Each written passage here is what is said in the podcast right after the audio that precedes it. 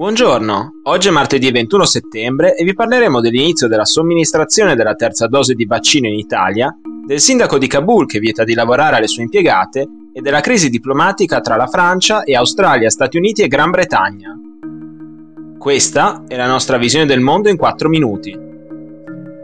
Da ieri è cominciata in tutta Italia la somministrazione della terza dose di vaccino contro il coronavirus al momento la potranno ricevere i soggetti fragili, ossia le persone immunodepresse come chi ha subito un intervento per il trapianto di un organo o chi è malato di tumore. Il 13 settembre il Ministero della Salute aveva motivato la decisione perché i soggetti fragili hanno mostrato un significativo beneficio, in termini di risposta immunitaria, a seguito della somministrazione di una dose aggiuntiva di vaccino.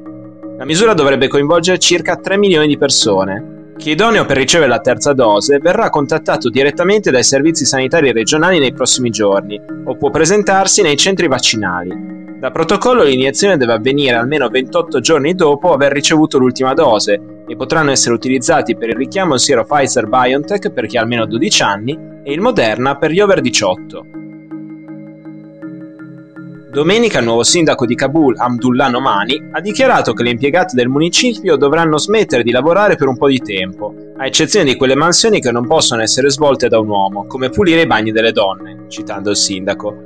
Questo significa che da questa settimana un terzo dei circa 3.000 dipendenti del comune di Kabul dovranno restare a casa, anche se per il momento dovrebbero continuare a ricevere lo stipendio. Quello che è appena successo a Kabul accade da settimane in tutto l'Afghanistan, mano a mano che i diversi distretti del paese passavano sotto il controllo dei talebani. Nonostante la moderazione proclamata a favore di telecamere, infatti, i nuovi padroni dell'Afghanistan stanno replicando il modello di governo e di società che hanno già imposto al paese tra il 1996 e il 2001. Sempre durante il fine settimana il governo talebano ha deciso di chiudere il Ministero degli Affari Femminili, addetto tra le altre cose alla tutela dei diritti delle donne, per sostituirlo con il Dicastero per la diffusione della virtù e la prevenzione del vizio. Sabato e domenica sono riprese anche le scuole secondarie in tutto l'Afghanistan, ma nelle aule sono tornati solo gli studenti e gli insegnanti di sesso maschile.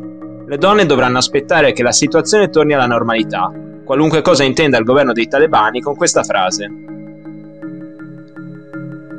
Non accenna a placarsi la tensione tra la Francia e Stati Uniti, Australia e Gran Bretagna dall'annuncio del patto militare AUKUS lo scorso 15 settembre.